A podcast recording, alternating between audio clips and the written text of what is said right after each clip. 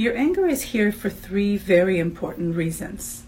The first one is to let you know, to signal to you that a boundary had been crossed.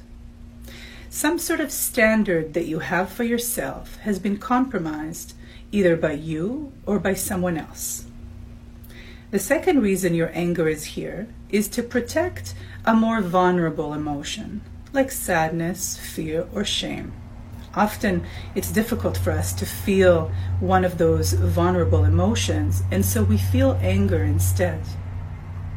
And the third reason your anger is here is to mobilize you, to energize you, to move you toward action and change. So don't dismiss your anger. It has a purpose. Shortcast Club.